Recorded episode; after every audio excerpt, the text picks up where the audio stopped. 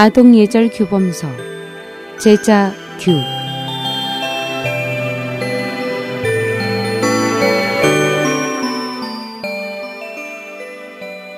제자규는 청나라 강인 연간의 선비 이육수가 쓴 책으로 당시 많은 주현에서 어린이 교육용 교본으로 선정되었으며 그는 제자규를 쓴 공헌으로 세상을 떠난 후에 산서, 강주 선현사에 모셔졌습니다. 괄목상대 덕성과 학문면에, 재능과 예술면에 남보다 못하다면 자신을 다그쳐라. 만약에 의복이나 먹고 마시는 음식이 남보다 못하다고 서글퍼해서는 안 된다. 뜻은 진정한 군자는 다른 사람의 부유함을 자신과 비교하지 않는다. 그들은 다만 성품이나 학문 혹은 능력이나 기술 면에서 다른 사람보다 못한 점이 있으면 열심히 자신을 향상시키려 한다. 입는 옷이나 먹는 음식이 다른 사람보다 못하다고 하여 슬퍼해서는 안 된다.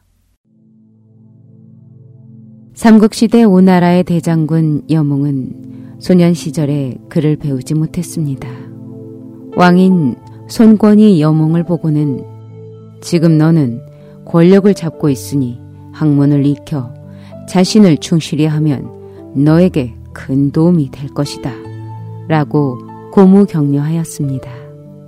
여몽이 말하기를 군무가 바빠서 공부를 할 시간이 없을 것 같습니다. 라고 하니 손권이 말하기를 내가 권력을 잡은 이후 삼사 제가 병사를 숙지한 것이 나에게는 큰 도움이 된 것 같다. 너는 천부적으로 총명하여 공부하면 필히 좋은 성과가 있을 것인데 왜 공부를 하지 않느냐. 공자께서 말씀하시기를 먹지도 않고 마시지도 않으면서 하루 종일 생각한들 아무 소용없으며 열심히 공부하는 것보다 못하는 이라고 했다. 한나라 광무제는 아주 어려운 전쟁의 환경 속에서도 여전히 손에서 책을 떼지 않았다 하고 조조도 자신은 늙었으나 배우기를 좋아한다고 했는데 너만 어찌하여 학문을 부지런히 닦으려고 하지 않느냐. 이 말을 듣고 난 후부터 여몽은 분발하여 공부하기 시작했으니 심지어 책을 읽는 선비보다도 더욱 많은 책을 읽었다고 합니다.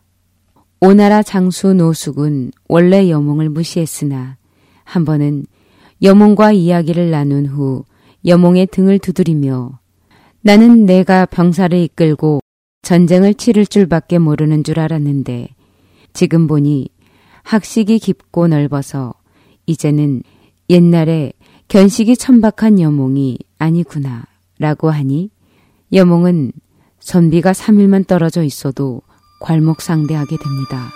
라고 대답했습니다.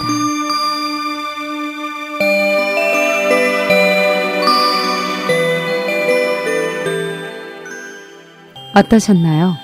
저는 다음 시간에 다시 찾아뵙겠습니다. 제자규의 유인순이었습니다. 안녕히 계십시오.